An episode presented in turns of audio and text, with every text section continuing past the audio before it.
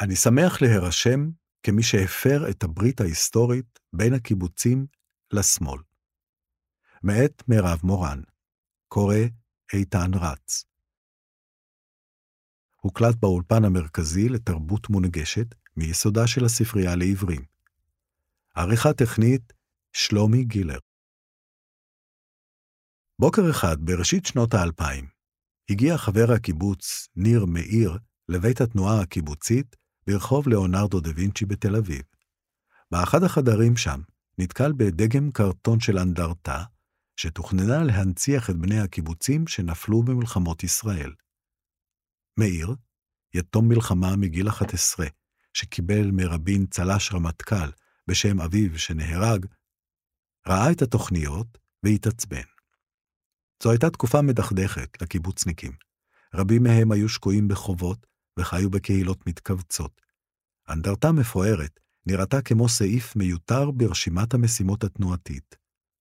יש די והותר אתרי זיכרון לחללי מערכות ישראל, הטיח מאיר. שמו של אביו, מפקד פלוגה שנהרג במלחמת ששת הימים, כבר היה חקוק בארבע אנדרטאות ברחבי הארץ, בלטרון, באנדרטת המורים ביער ירושלים, בהר הרצל ובבית הספר שבו למד. לשם מה צריך נקודה חמישית לעלות לרגל ועוד אחת מיוחדת לבני קיבוץ? בעיקר התפלצתי מהרעיון להתהדר בדם שנשפך, אומר מאיר, שמסיים בימים אלה כהונה בת כמעט תשע שנים כמזכ"ל התנועה הקיבוצית. הלכנו למלחמות בשליחות כל העם, לא לתפארת התנועה. הוא מתאר את הוויכוח שהתפתח עם עזרא רבין, מזכיר הקיבוץ הארצי לשעבר, ומוטי בן פורת, איש רשות הטבע והגנים, שקידמו את הקמת האנדרטה. אמרתי לעזרא ולמוטקה, בחייכם, כולם מכירים את ההיסטוריה. מי לא יודע מה נתנו הקיבוצים למדינה הזאת? והם אמרו לי, תתפלא, עוד מעט אף אחד לא ידע. גם ישכחו, וגם לא ירצו שיזכירו את חלקנו. ואת יודעת מה? עזרא ומוטקה צדקו מאוד, ואני טעיתי לגמרי. האנדרטה לזכר נופלי הקיבוצים ניצבת כיום ביער הקיבוצים, ליד משמר העמק, משקיפה לשדות עמק יזרעאל. הנה, הגיעה מלחמת חרבות ישראל, וחזרו לדבר על חללים ומגזרים, אומר מאיר. אז הציונות הדתית יכולה להגיד בכל מקום אנחנו, אנחנו ואנחנו, והקיבוצים יכולים לענות. לא, חברים יקרים, זה לא אתם, זה אנחנו. לפני 7 באוקטובר היו רשומים באנדרטה 3,110 שמות, ובחרבות ברזל התאוסף מספר נופלים בני קיבוץ שכבר אין לו מקום. נצטרך להקים קיר נוסף ולשנות את התמה המקורית של האדריכל בשביל השמות החדשים. מוזר לפתוח ראיון עיתונאי בספירת מתים, אבל 7 באוקטובר החזיר את הקיבוצים לכותרות בנסיבות זוועתיות. בתוך המהומה, מעטים נתנו דעתם לכך שבכל הקיבוצים גם יחד התגוררו עד 6 באוקטובר פחות מ-200 אלף בני אדם. רק כ-60 אלף מתוכם חברי קיבוץ. ציבור קטנטן זה קבר עד כה 334 מאנשיו, ועוד מחכה ל-39 חטופים, שהם כשליש מכל החטופים בעזה. 56 קיבוצים התרוקנו כמעט כליל מיושביהם, מתוכם 28 בגבול עם עזה ו-28 בגבול שעם לבנון. קרוב לחמישית מאוכלוסיית הקיבוצים נהפכה לקהילת פליטים. מאיר מתרוצץ בין הקיבוצים. קיבוץ הוא לא מושג גיאוגרפי למקום היישוב, הוא מקבץ האנשים שגרו בו. בבוקר הוא נוסע טרוד לפגישות עם ראשי מועצות בצפון, ובערבים יורד לים המלח ולאילת להשתתף בשיחות קיבוץ, באולמות אירועים של בתי המלון, עונה לשאלות, מציע פתרונות ומרגיע חרדות. הוא בן 67, דור שלישי משני הצדדים למייסדי קבוצת שילר. הוא חבר קיבוץ שנשוי לחברת הקיבוץ, חגית, חוקרת במכון ויצמן, וארבעת ילדיהם קיבוצניקים גם הם. נכדיו, דור חמישי בשילר. בתחילת שנות ה-80 נשלח מטעם הקיבוץ לרמת השרון כמדריך בתנועת הצופים, ועם חניכיו יצא בגרעין להקים את קיבוץ הר עמשה, בדרום הר חברון. הניסיון כשל. לתפקידו הבכיר הראשון בתנועה, מונה ב-1997 כמלווה קיבוצים שעמדו על סף פשיטת רגל במשבר החובות הגדול. התגייסתי לפעילות בתנועה כשנציגי הבנקים עמדו לנו על הגדרות וערבו למזכירים בשערי הכניסה לקיבוץ, הוא אומר. לא היה כסף לקנות לחם לחברים, ולא היה ממי ללוות. הבנתי שהרעיון הקיבוצי הוא רעיון נפסד. נרתמתי למשימת הצלה במשבר חמור, שהעמיד בספק את קיומם של קיבוצים רבים. אני עוזב את התנועה, השבוע נערכו בחירות למחליפו, במשבר חמור וחריף, אבל אחר. אנחנו חוזרים לדבר על המתים, הפעם על הלוחמים מהציונות הדתית ועל חלקם הצומח של חובשי כיפות מקרב הנופלים והפצועים. לשם פרספקטיבה, נזכיר שבמלחמת השחרור הקיבוצים היו מוצבים צבאיים, והפלמ"ח היה הצבא המאורגן של חניכי קיבוץ ובני קיבוץ. במלחמת ששת הימים, רבע מהנופלים היו קיבוצניקים, וביום כיפור, כמעט אחד מכל חמישה. מתחילת הכניסה לעזה נהרגו 36 חיילים תושבי קיבוצים, 11 מתוכם בני קיבוצים דתיים, וקיבוצים שביהודה ובשומרון. בציונות הדתית מנופפים בנתונים. 40% מהנופלים בשדה הקרב הם בוגרי החינוך הדתי, הסדרניקים ותושבי התנחלויות. מאיר מזדעק. זה אחד המסרים השקריים והמרגיזים ביותר שנפוצו באירוע הזה. פשוט קשקוש. הציונות הדתית החליטה את מי לספור ואת מי לא. אני מברך בכל ליבי על כך שעוד ציבורים נכנסו מתחת לאלונקה והצטרפו לקיבוצניקים במשימות ההגנה על הארץ, אבל חייבים לדייק. משום מה, החבר'ה האלה סופרים חיילים שנהרגו רק מתחילת התמרון הקרקעי, כי זה מסדר יופי את התזה. בשיטה שלהם יש שורה של טעויות. הטעות הראשונה היא שצריך לספור את כל החללים, גם מי שנפל בקרבות היזים על אדמות קיבוצים ב-7 באוקטובר, כשהמחבלים הרגו בלוחמי היחידות המיוחדות ובחברי כיתות הכוננות שנלחמו כאריות. בספירה כזו, והיא הספירה הנכונה, הקיבוצים מגיעים ל-92 חללי מלחמה עד היום. מאיר שולף עמוד מוכן ממצגת על היקף ההתנדבות וההשתלבות בקצונה הבכירה בצה"ל. יש בצה"ל 12 תתי-אלופים קיבוצניקים ו-21 אלופי משנה שהם בני קיבוצים. חמישה אלופים במטכ"ל הם שלנו, 18 מח"טים, שלנו. אין ציבור בישראל שיכול להשיג אותנו בתחרות הזאת. בימין טוענים שכדי להתקדם בצה"ל צריך להיות קיבוצניק או להוריד את הכיפה. אולי מעדיפים בצה"ל לקדם קיבוצניקים על פני חרדלים, אם כן, לא תפקידי לנמק בשם צה"ל מה הסיבה לכך. בין הזקונים שלי בקורס קצינים הוא מדווח שיש איתו קיבוצניקים ודתיים. למעשה, כמעט חצי מהצוערים דתיים, וזה בהחלט נתון משמעותי. עם זאת, היקף הגיוס לצה"ל מודד הזדהות עם המדינה, וכאן אנחנו מובילים, בעיקר בזכות הבנות שלנו שמתגייסות. התנדבות לקורס קצינים מודדת גם הזדהות עם השלטון. אנחנו 50 שנה כבר לא בשלטון, ועדיין מתנדבים. הטעות הכי גדולה בכל ההשוואות היא ששוכחים שהקיבוצניקים הם בקושי 2% באוכלוסייה, ואילו הציונות הדתית כבר עברה מזמן את ה-10% באוכלוסייה. אז מה אם בהרוגים הם פי אחד וחצי במספר? אז למה הציונות הדתית צומחת ואילו הקיבוצים שהקימו את המדינה מדשדשים? אנחנו מעטים משתי סיבות. הראשונה, שאנחנו כבר זמן ארוך לא בשלטון, ואין באמת דרך להקים יישובים בלי עזרת הממשלה. הסיבה השנייה היא שהקיבוצים הפסידו דור, כי משנות ה-80 ועד תחילת שנות ה-2000, רבים מבני הקיבוץ עזבו. אנחנו סוחבים רבע מאה אבודה. בשיחות מקדימות לפני הריאיון שפך מאיר את ליבו בדאגה עמוקה לקיבוצים שהוא חושש לעתידם.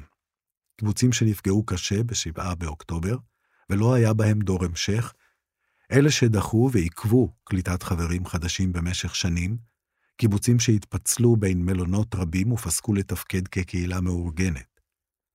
מי שהיו חלשים לפני האירוע יתקשו להשתקם, אמר. בצוק איתן נהרג ילד אחד בנחל עוז, וחמש המשפחות הכי חזקות בקיבוץ עזבו. אבל כשאני מבקשת לכתוב את שמות הקיבוצים שלגביהם הוא חושש במיוחד, מאיר נרתע. אני לא רוצה לפגוע באנשים ובקיבוצים שאני מוקיר ואוהב, ולא מתכוון שיצטטו ממני בעיתון נבואות שיגשימו את עצמן. הוא חוזר בו מנבואות הזעם ומבקש להדגיש, כל הקיבוצים יחזרו, ולאף קיבוץ לא יחזרו כל החברים. הזמן הוא פקטור משמעותי. בשבוע הראשון אחרי הטבח, אף קיבוצניק לא אמר שיחזור הביתה, והיום חלק הולך וגדל כבר התחילו לדבר אחרת. מי הקיבוצים שיחזרו ראשונים לעוטף עזה? הקיבוץ הראשון הוא אור הנר. הם לא נפגעו בטבח. כיתת הכוננות שם יצאה עם תחמושת לעזור לכיתת הכוננות של קיבוץ ארז, שמעבר לכביש, ויחד הצילו גם אותו. שם חברים כבר הצביעו והחליטו לחזור בסוף החודש.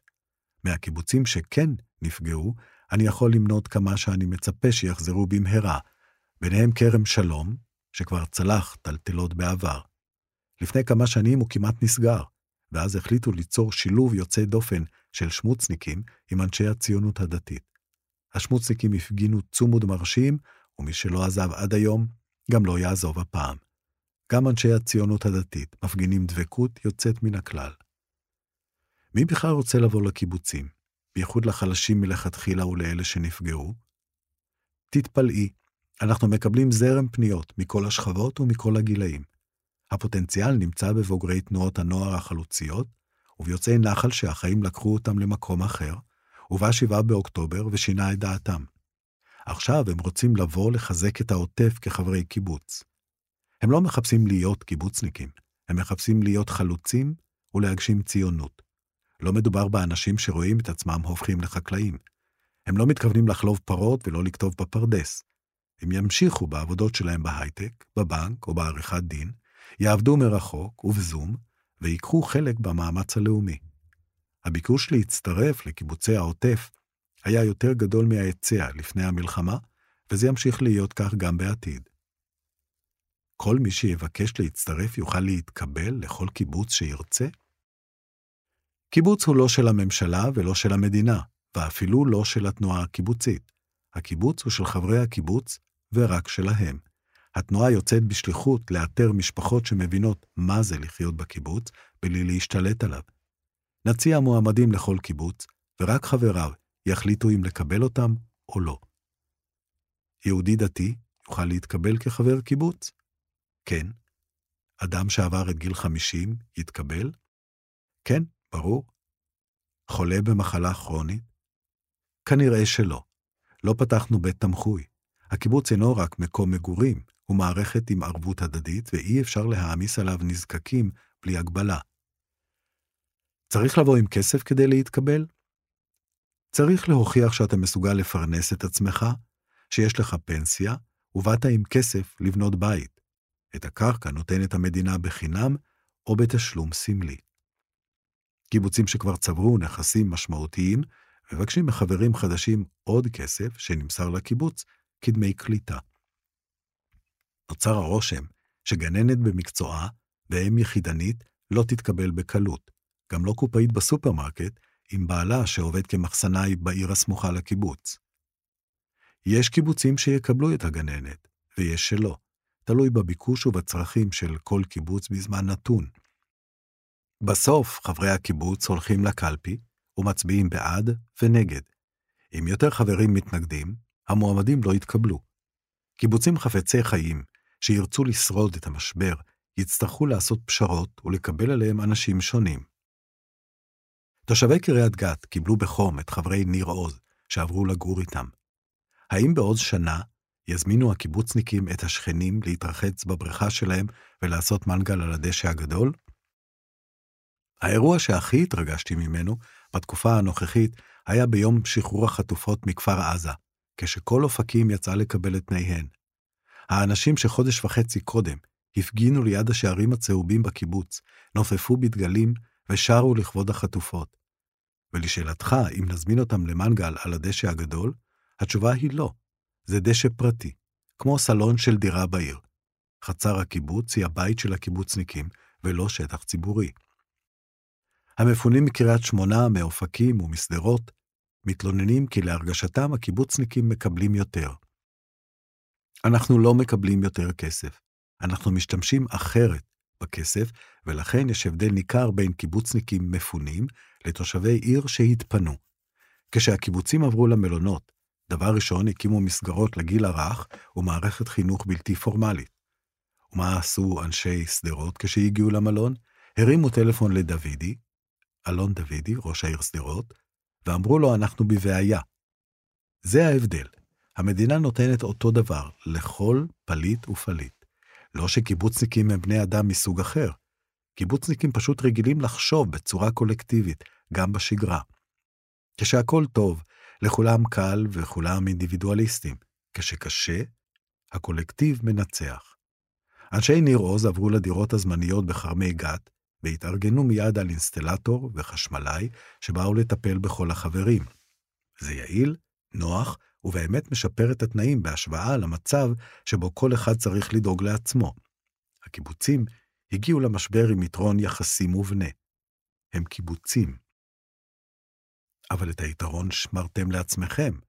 תושבי שדרות וקיבוץ מגן חלקו מלון בים המלח, והילדים שלא הוזמנו לגן ולבית ספר זמניים שהקימו עבורכם.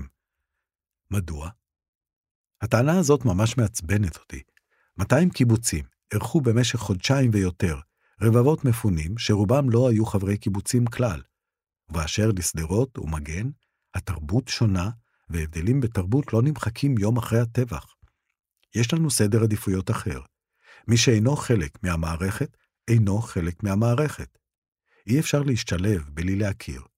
חינוך קיבוצי הוא מקבץ ערכים שלא נולדו בטבח. חברי מגן לא הסכימו לוותר על הגן הקיבוצי שהיה להם לפני הפינוי, ורצו את הכי קרוב למה שהיה להם. ולפני הפינוי, לא היו בגן שלהם ילדים משדרות. מה שאתה אומר לא בדיוק תורם לשיפור היחסים המתוחים בין ערי הנגב לקיבוצים סביבן. אין דבר כזה שאחרי המלחמה יהיו יחסים יותר טובים. האתגר של רק לא יהיה יותר רע מקודם. לקיבוצים יש עניין בפיתוח ובשיקום ובהעצמה של שדרות כעיר המחוז שלהם. המתח נובע מהמסרים של דוידי, שהקיבוצים מקבלים יותר מפני שהם קהילות יותר מאורגנות. אני מבין את ההרגשה שלו, אך התפקיד שלי לדאוג לקיבוצים. מה שלא מבקשים, לא מקבלים. צריך לדעת לבקש, מה לבקש, מתי וממי לבקש. חברי קיבוץ רעים שעברו לפלורנטין משתעשעים ברעיון להישאר שם. חברי כיסופים עשויים להתאהב בחיים בעומר. ומה רע לחברי זיקים בקיבוץ שדות ים? למה שירצו לחזור לנגב? למה הם באו לדרום מלכתחילה? כי עד שישה באוקטובר, עוטף עזה הציע רמה ואיכות חיים הכי טובות בישראל, במחיר כספי נמוך ותמורת סיכון. פעם בשבוע צבע אדום, פעם בחודש טיל, פעם בשנה-שנתיים, פינוי לבית מלון בסבבי מלחמה. עכשיו, מדד הסיכון עלה. יש גם סיכוי לטבח. אז כנראה שיצטרכו להציע לאנשים יותר כדי שיבואו לגור שם. זה מובן ואנושי. אתה מרוצה מהתמיכה שהמדינה נותנת לקיבוצים שנפגעו? בדרום המדינה הפקירה, ולכן הגיבה מהר וביד רחבה, כי הבינה שזה המבחן שלה. בצפון לא שילמו מחיר בדם, אז מתמהמהים. אם כוח רדואן של חיזבאללה לא יגורש מעבר לליטני, לא תהיה התיישבות יהודית לאורך הצפון, וזה כולל את 28 הקיבוצים שהתפנו, ובהם מנרה, שיותר הרוס מבארי. אולי כדאי להפוך זמני לקבוע. חברי קיבוץ על הגבול שפונה מיושביו ייקלטו לתמיד כחברי קיבוץ באזור בטוח? זה לא יקרה. נקודה. לא ניתן יד לקניבליזציה. קיבוצים חזקים לא ייקחו אליהם חברים מקיבוצים במצוקה. זה לא פתרון. לתושבי כפר עזה אין כסף לשלם עבור מגרש לבית פרטי בקיבוץ שפיים, שאותו שומר קיבוץ שפיים לבני החברים של קיבוץ שפיים. משפחות מאחד הקיבוצים המפונים פנו להיקלט כקבוצה מאורגנת בקיבוץ מבוסס אחר. כששמענו על כך, בלמנו את היוזמה. חבר שלא רוצה לחזור לקיבוץ שלו, שלא יחזור. יקבל מהקיבוץ דמי עזיבה, ויבקש עוד פיצוי מהמדינה. אנחנו בתנועה רוצים לעזור לכולם, אבל אנחנו לא מהאו"ם. המטרה שלנו היא לשקם את הקיבוצים הפגועים. זה יעלה הון, ואני עוד לא יודע למי נגיש את החשבון, אבל אין לי ספק שנעמוד במשימה. פיזור אזרחים ביישובים לאורך הגבול קרס כתפיסה ביטחונית ב-7 באוקטובר. לא מסכים. כמעט להפך. היכולת של הקיבוצים לגונן על עצמם טובה מאשר תושבי הערים. זה עמד עכשיו למבחן ממש כמו ב-1948. קיבוצים מנעו את החדירות עם חמישה או עשרה חברי כיתת כוננות. הבעיה ששנה לפני הטבח, הממשלה ביקשה שנחזיר את כלי הנשק שלנו. ולמה לא אמרתם כלום? כשאומרים לרבש"ץ, תחזיר נשק, הוא מחזיר את הנשק. עברו הימים שבהם רכז מחלקת ביטחון של התנועה נכנס למשרד הביטחון, דופק לשר על השולחן ומקבל מה שהוא רוצה. אנשי ההתנחלויות כבשו את משרד הביטחון מלמעלה עם סמוטריץ', אז להתנחלויות יש ביטחון. מהן דרישות הביטחון שיחזירו את הקיבוצניקים לעוטף? כל מי שעסק אי פעם במקצוע צבאי יודע, קו המגע לעולם ייפרץ. לכן אסור שבקו המגע יהיו אזרחים. בין הקיבוץ לבין הגבול חייב להיות מוצב צבאי משמעותי. אם מצפים שאנשים ישתלבו בהגנה על הגבול, כיתות הכוננות חייבות להיות מצוידות היטב, מאומנות ומקושרות עם הצבא. תסדרו לנו את זה, ועם כל היתר כבר נסתדר לבד. אם כך, במה עדיפים קיבוצים מכל התנחלות בשטחים שמחמשת את תושביה ודורשת שמירה צמודה מהצבא? המתנחלים לא טועים. הימין צודק. זו השיטה לתפוס ולהחזיק בקרקעות, ונכונה טענתם שמכל מקום שאנחנו נזוז, הערבים יבואו במקומנו. הימין צודק גם בדרך. בהתיישבות, ורק בהתיישבות, אפשר להשליט ריבונות. הוויכוח הוא אם צריך להשליט ריבונות. ההתנחלויות טוענות שהן ההמשך של קיבוץ חניתה, כי כמו בימי חומה ומגדל, כובשים גבעה אחר גבעה, בלי להתחשב בחוק, וקובעים עובדות בשטח. הם למדו אצלנו איך להתיישב ולתפוס קרקעות. הוויכוח איתם אינו על הדרך, אלא על המטרה. לפני חודש עלה בערוץ היוטיוב של התנועה הקיבוצית סרטון מפתיע. חבריי בקיבוצי העוטף, פותח מאיר בפנייה ישירה לצופים, כשלצידו ניצבת השרה אורית סטרוק, אני מדבר איתכם ממשרד ההתיישבות. אנחנו אומרים באופן המוסמך ביותר, שיקום קיבוצי העוטף זו משימה של התנועה הקיבוצית, והמשרד יעזור לנו ככל יכולתו. לאיש אין כוונה לחמוס את הקיבוצים. סטרוק עונה אחריו מיד, מסכימה מאה אחוז. אנחנו מעריכים את התנועה הקיבוצית, שיש לה אידיאולוגיה וגם יכולת עשייה מאוד מאוד משמעותית. שבע פעמים יפול צדיק וקם. נפלתם, אתם תקומו. אנחנו נעזור לכם לקום. כשהסרטון פורסם, הדס ילין דניאלי, שעבדה עם מאיר כמנכ"לית התנועה, וכמשנה למזכ"ל וכעת התמודדה על החלפתו, לא בררה מילים. בלי גרם בושה, בגאווה מהמקפצה, ניר מאיר שופך דליים של רפש על מי שאנחנו הקיבוצניקים ועל כל מה שאנחנו מייצגים. אם זה לא היה מתועד, לא היינו יכולים אפילו לדמיין. מזכ"ל התנועה שלנו מתרפס לרגלי אורית סטרוק המשיחית. צודקת, הדס, נתת לגיטימציה לאויב. יש לי תפיסת עולם מגובשת, דמוקרטית וליברלית. בשנה החולפת התרוצצתי עם דגלים כל מוצאי שבת. מצד שני, אני לא פוליטיקאי. לא באתי לתפקיד כדי להפוך לפוליטיקאי, ואני גם לא מאמין שהתנועה הקיבוצית צריכה לבנות את עצמה כגוף פוליטי מפלגתי. יש לי פריבילגיה לעשות דברים שהם לא פוליטיקלי קורקט, ולחבור אד הוק לכל גורם כדי לקדם מהלך חשוב. שיתפתי פעולה עם אורית ועם הימין גם בקידום התיישבות יהודית בלב הגליל. הכוונה לחוק שמאפשר ליישובים של אלפי משפחות להפעיל ועדות קבלה לסינון תושבים. זה היה נגד גישת ה politically correct שהביאה לכך שבלב הגליל, במקום 50% יהודים ו-50% ערבים, יהיו 85% ערבים ורק 15% יהודים. אני מאוד אינסטרומנטלי, מקדם ערכים שאני מאמין בהם עם כל מי שמוכן לשתף פעולה. הפוליטיקלי קורקט הוא פוסט-ציונות, ואני ציוני. אתה באמת לא חושש מהשתלטות גרעינים תורניים על קיבוצים? אני בטוח שבזכות הסירוב הראשונה תהיה שלנו. אם בסופו של דבר הקיבוצניקים יישארו ביישובים בטוחים במרכז הארץ ולא יחזרו הביתה? אולי עדיף שיבואו דתיים לאומיים, מאשר שלא תהיה התיישבות בכלל. הייתי בסרט הזה, כשעמדו לחסל את קיבוץ כרם שלום. פנחס ולרשטיין, חבר טוב שלי, ויש לו חלק חשוב בשיקום יישובי העוטף אחרי צוק איתן. הוא לא סקטוריאלי ואני מאוד מעריך אותו. בכל זאת, אולי הגזמת? לפרסם סרטון משותף עם המתנחלת המשיחית אורית סטרוק מהרשימה של בן גביר?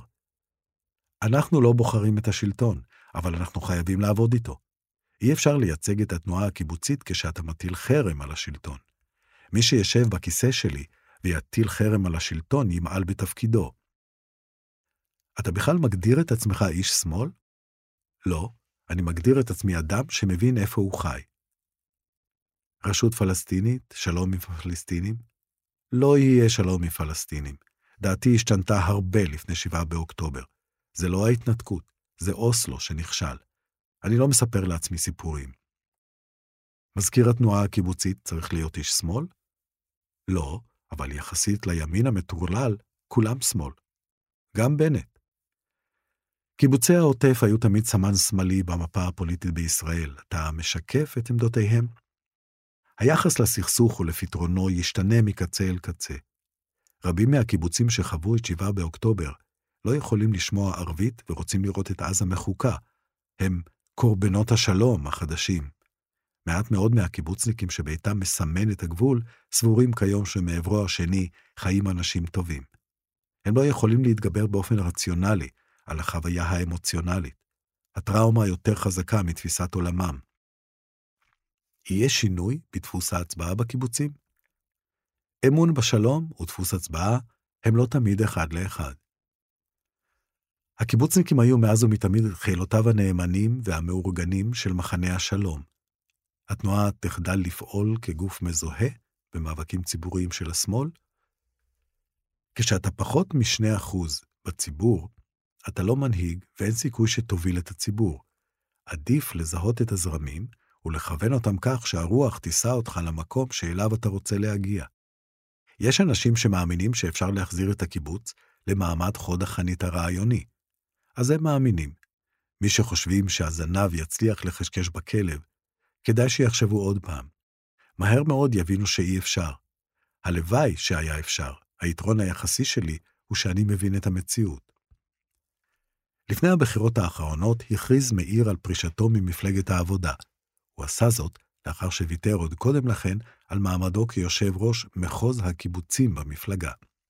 בהיותו מזכ"ל התנועה הקיבוצית, הייתה על המהלך משמעות סמלית מטלטלת. הוא אף הגדיל לעשות, וקרא להצביע לגנץ. אני שמח להירשם כמי שהפר את הברית ההיסטורית בין התנועה הקיבוצית למפלגות השמאל הקלאסיות, הוא אומר בגאווה גלויה. במקום מפלגות ההיסטוריה הקמנו רשת קשרים עם יש עתיד וגנץ לדורותיהם וגלגוליהם, ועם איילת שקד לדורותיה וגלגוליה. חשבתי שלא נכון לשים את כל הביצים בסל אחד, ועדיף להטיל ביצה בכל קן ולפזר כמה שיותר ביצים בכמה שיותר קינים. כרגיל, צדקתי. בבחירות שהקימו את ממשלת השינוי, הכנסנו לכנסת שמונה קיבוצניקים, ולא אחד. הפכת גוף אידיאולוגי ללובי פוליטי, לקידום אינטרסים סקטוריאליים. התפקיד שלי הוא קודם כל לדאוג שהתנועה הקיבוצית תשרוד ותשגשג. כשאני נאבק על האינטרסים של התנועה הקיבוצית, אני לא רואה בעיניים ואין לי הפריבילגיה להטיל חרם על גורם שיש לו יד ורגל והשפעה על מטרה זו. יש שנאה כלפי הקיבוצים. מי אשם בה? האשם הראשון הוא בן גוריון. בשנות ה-50 הוא אילץ את הקיבוצים, בניגוד לעקרונותיהם, להעסיק את יושבי המעברות. וכך הוא טבע בתודעה של עולי ארצות המזרח את דמות הקיבוצניק העשיר. מאז, דרך בגין ודוד לוי, אנחנו מזוהים עם צד מסוים בפוליטיקה. הכעס כלפיכם לא מבעבע רק בחוקי ימין, גם שמאלנים אדוקים טוענים שהקיבוצים הם יישובים פריבילגיים שמקבלים הטבות מפליגות. זה רושם שגוי שנובע מטרגדיה. המוני בית ישראל נוסעים על כביש החוף ורואים בדרכם את שפיים, יקום וגעש. הם חולפים ליד המרכז המסחרי המצליח וחושבים, הנה הקיבוצניקים שקיבלו קרקע לגדל תפוזים ועשו לעצמם ביזנס, ועוד פתחו את החנויות בשבת. עכשיו, לך תוכיח ש-75% מהקיבוצים זה לא וילות בפאתי גוש דן, אלא יישובים שמסמנים את גבולות המדינה. ובכל זאת, הקיבוצניקים כבר לא יוצאים לשדה מדי בוקר לחרוש ולזרוע את האדמות. את החיטה קוצרים פועלים מתאילנד, ואת הפרות חולבים בדואים. כשהתאילנדים המבוהלים עזבו, בכל היישובים החקלאיים חיפשו מתנדבים שיחליפו אותם. אם אתם רק בעלי בית שמעסיקים עובדים מיובאים, למה להשאיר את החקלאות אצלכם? הקרקעות החקלאיות הן לא שלנו, הן של המדינה. היא החכירה לנו את האדמה, לעבדה ולשומרה, כי הרבה יותר נוח לנהל אדמות מול קיבוץ אחד, מאשר מול מאה מחזיקים נפרדים. ועדיין, מחצית מהקרקעות החקלאיות נמסרו למושבניקים, רובם במושבי עולים מאסיה וצפון אפריקה. מסתירים בכוונה את הנתון הזה, כי הוא מקלקל את הסיפור על הקיפוח. בקרקעות, ולא רק בקרקעות, קיבוצניקים מקבלים מהמדינה פריבילגיות שמי שאינם קיבוצניקים לא מקבלים. להפך, קיבלנו פחות מכולם, ונתנו לה יותר מכולם. זה לא מקרה שבכל מקום שרצו להשתלט על חבל בישראל, הקימו קיבוצים. נכונותו של החלוץ הקיבוצי לרעוב ולחיות חיי מחסור הייתה הסעיף הכי משמעותי בתקציב התנועה הציונית. 56 קיבוצים מפונים היום משני גבולות של המדינה. 60 קיבוצים ממוקמים לאורך הקו הירוק, בהם גם קיבוצי נדל"ן, כמו מגל, בחן ואייל. קיבוצי החופים, שמקנאים בהם בגלל הנוף והקו הראשון למים, הוקמו שם כחומת הגנה לגבול הפרוץ ביותר של המדינה, הים. געש, למשל, היה מוצב חופי ברצועה הכי צרה בישראל. החוף מביא אותנו לפריבילגיה ששמה יצא למרחוק, האסי, בקיבוץ ניר דוד. איך קרה שלקיבוצים יש חופי נחל וחופי ים שנגישים רק למי שגר בקיבוץ? מי שנולד בקיבוץ יודע שכל השטח שהגדר המקיפה הוא שלנו. זה היה הדיל עם המדינה, והמדינה שינתה פתאום את הכללים. מכיוון שאנחנו צריכים להתיישר עם המדינה, גם כשהיא עושה דבר שגוי, התגברנו על היצר שלנו, ושערי הקיבוצים שליד החופים פתוחים. ניר דוד שונה מקיבוצי ים כמו פלמחים וגעש, כי הנחל חוצה אותו במרכז הקיבוץ. מכיוון שאי אפשר לסגור נחל, יש כניסה ממקום אחר. ניר דוד כבר ויתר על חלק מהנחל שלו, כשנתן את הסחנה לציבור כולו שיהנה. את החוף של קיבוץ עין גב, על הכנרת, פרצו לקהל הרחב, ואילו חופים שהשתלטו עליהם גורמים פרטיים בטבריה, לא פרצו. בטבריה האלימות מנצחת. אנחנו, הקיבוצניקים, לא אלימים. ובכל זאת, לפי החוק, גישה למקורות מים צריכה להיות פתוחה לכל. כשהוקם תל עמל, ראשון קיבוצי חומה ומגדל, שמו שונה לניר דוד בשנות ה-50, לא הייתה מדינה ולא היה חוק. בשנות ה-60, שר החוץ הסובייטי בא לביקור בישראל, ושאל איך קרה שנתנו את כל הפארקים היפים האלה לקיבוצים. כך נראו הקיבוצים בהשוואה לסביבתם, פארקים פורחים ומעוררי השתאות. מארחי השר הציעו לו להראות לו איך נראו הפארקים האלה כשהקיבוצניקים הגיעו אליהם. הרבה כסף פרטי והמון שנות עבודת אדם הושקעו בחופי נחלים, כסף של הקיבוץ וחבריו ולא של המדינה. אבל אם בסוף לא יבינו כאן שאי אפשר לקיים פארק ציבורי בלב קיבוץ, ויאלצו את ניר דוד לפתוח את האסי לכל העולם, החברים יחזירו את הנחל למצב שבו קיבלו אותו. תזרום שם תעלת ביוב מחוץ לקיבוץ, וכולם יהיו מבסוטים. גם תושבי בית שאן, שנלחמו על הכניסה לנחל האסי וגדותיו המטופחות. מה תרמת אתה בפעילותך כמזכ"ל לשיפור הדימוי של התנועה הקיבוצית? לא עבדתי בזה. הקיבוצים מצליחים כלכלית ויש צמיחה דמוגרפית שעוד תתגבר. בשישה באוקטובר היינו בתקופה הכי טובה שהייתה לנו מעולם. יותר חברים, יותר ילדים, והרבה יותר כסף מאשר היה לנו אי פעם. הקיבוצים מצליחים, ובישראל לא אוהבים מצליחנים. עכשיו, בזכות החמאס, סוף סוף אוהבים אותנו. במסדרון שמחוץ ללשכת המזכ"ל ניצבות ערכות הקלפי הידניות לבחירות שהתקיימו השבוע למחליפו של מאיר, הפורש בתום שתי קדנציות. על התפקיד התמודדו הדס ילין דניאלי, מקיבוץ יגור, וליאור שמחה מקיבוץ נצר סרני.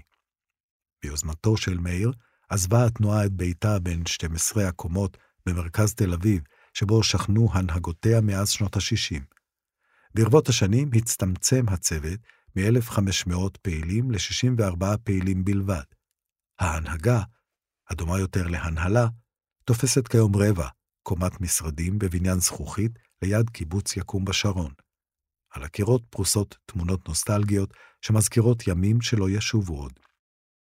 חובת הערבות הכספית ההדדית בין קיבוצים בוטלה, ובמקומה הוקם מנגנון וולונטרי. רוב מכריע של קיבוצים מנוהלים בידי מזכיר, מרכז המשק ומנהל קהילה שאינם חברי הקיבוץ. המנהג התחיל בשנות המשבר, כשהקיבוצים חיפשו קוסמים שיצילו אותם מהחובות, אומר מאיר. אחר כך התאהבו בשיטה והתמכרו ליתרונות של שכיר שאפשר לפטר ולא סוחב איתו חשבונות אישיים. בראשית שנות האלפיים הוא הקים חברה שאיתרה והציעה לקיבוצים יושבי ראש במטרה להניע תהליכי שינוי. הם יצרו מודל קיום שונה שאומץ במאות קיבוצים. לפי המודל, שמכונה הקיבוץ המתחדש, כל חבר מקבל את שכרו לכיסו הפרטי, משלם על הוצאותיו, ומפריש מס כדמי ועד לקיבוץ. אי אפשר לנתק תמורות אלה מהזינוק ברמת החיים בקיבוצים, כתוצאה מהצלחה כלכלית של ארגון הקיבוצים ושל כל קיבוץ וקיבוץ, המחזיקים במפעלים שעסקיהם משגשגים בארץ ובחו"ל. עם המפעלים והיוזמות העסקיות, הקיבוצים הפכו למעסיקים הגדולים בפריפריה, עם מחזורי הכנסות ורווחים של מיליארדים בשנה. מנגד, פחות מ-15% מהקיבוצים נותרו שיתופיים ושוויוניים, ומספרם יורד בהתמדה, כשיותר ויותר קיבוצים עוברים תהליכי שינוי והפרטה, והופכים לקהילות של בתים צמודי קרקע, עם פערים כלכליים גדולים בין חברים באותו קיבוץ. בקיבוץ שהקימו סבינו, ושבו גדלו הורינו, האמינו בשוויון כערך עליון. חיית המחמד הנפוצה ביותר בקיבוץ הייתה המפלצת צהובת העין, קנאה עזה כלפי חברים מצליחים. לא נחזיר את הקיבוצים לתקופה שבו הורידו לחברים החזקים את הראש כדי שלא יתפתחו, לא יצליחו ולא ירוויחו יותר, ובלבד שכולם יקבלו בדיוק אותו דבר. זה היה טמטום מוחלט אז, וטוב מאוד שזה נגמר, כי זה גרם לעזיבתם של חברים מוכשרים ויזמיים, והתוצאה דרדרה קיבוצים למצב שלא היו מסוגלים לעמוד על רגליהם בכוחות עצמם, וכמעט שנכחדו. התאמנו את הקיבוצים למציאות. ב-2024 הקיבוץ הוא שותפות כלכלית ועסקית, וחיים בו אנשים שמוכנים לשלם כסף כדי להיות חלק בקולקטיב המקיים ערבות הדדית. תרשה לי מחשבת כפירה. ערבות הדדית יש גם בבני ברק. אולי כבר לא צריך קיבוצים? צריך, צריך, ועוד איך צריך. אנחנו השלוחה הקטנה והמיוחדת של התנועה הקואופרטיבית הבינלאומית, שחברים בה כיום כמיליארד ורבע חברים בכל העולם. לישראל במיוחד כדאי לשמור על הקיבוצים שלה. הם מודל חיים שמאפשר להתמודד טוב יותר עם האתגרים שמאפיינים את המדינה שלנו. ב-1910 הקימו את דגניה, הקיבוץ הראשון בפלסטינה, ארץ ישראל, וכשהניסוי הצליח, הבינו כי קל יותר להתגבר על קשיי היומיום כשחיים ביחד. ב-1921, בפרעות תרפ"א, למדו שעם איום ביטחוני כדאי יותר לטפל בחיים משותפים, והקימו את עין חרוד, בין יישובים עוינים בעמק יזרעאל. וכך בכל חבל ארץ חדש שאליו הגיעה הציונות. עמק חפר, עמק בית שאן, חניתה ו-11 הנקודות בנגב, קודם הביאו את הקיבוצים שיכבשו את הקרקע. גם היום קיבוץ זו השיטה הכי יעילה להחזיק מאה מוצבים אזרחיים על גדר הגבול. הקיבוצים יצאו מהמשבר הנוכחי חזקים או חלשים יותר? הגם שאני מתקשה לשאת רעיון שפורענות וזוועה ייצרו הזדמנויות, הקלישה שכל משבר הוא הזדמנות תהיה נכונה גם באסון הנורא שנפל עלינו הפעם. המלחמה שינתה באופן דרמטי את דעת הקהל כלפינו. אבסורדי וכואב, אבל גם מדויק. רק אחרי ששחטו אותנו, הציבור סוף סוף מזכה אותנו באהדה שאנחנו ראויים לה. דברים שאמרנו תמיד ונשמעו כמו סיסמאות חלולות ומנותקות, קיבלו המחשה מזעזעת. אבל אם חברי קיבוצים יממשו את התופינים שיציע השלטון כדי לעשות לביתם, זה יגמור כל קיבוץ לעצמו ויחסל את התנועה הקיבוצית. עד מתי צריך לשמור לקיבוצים מעמד מיוחד במדינה? לנצח.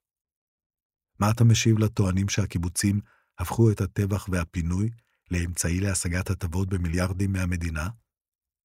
אני משיב בשאלה. מישהו רוצה להתחלף איתם?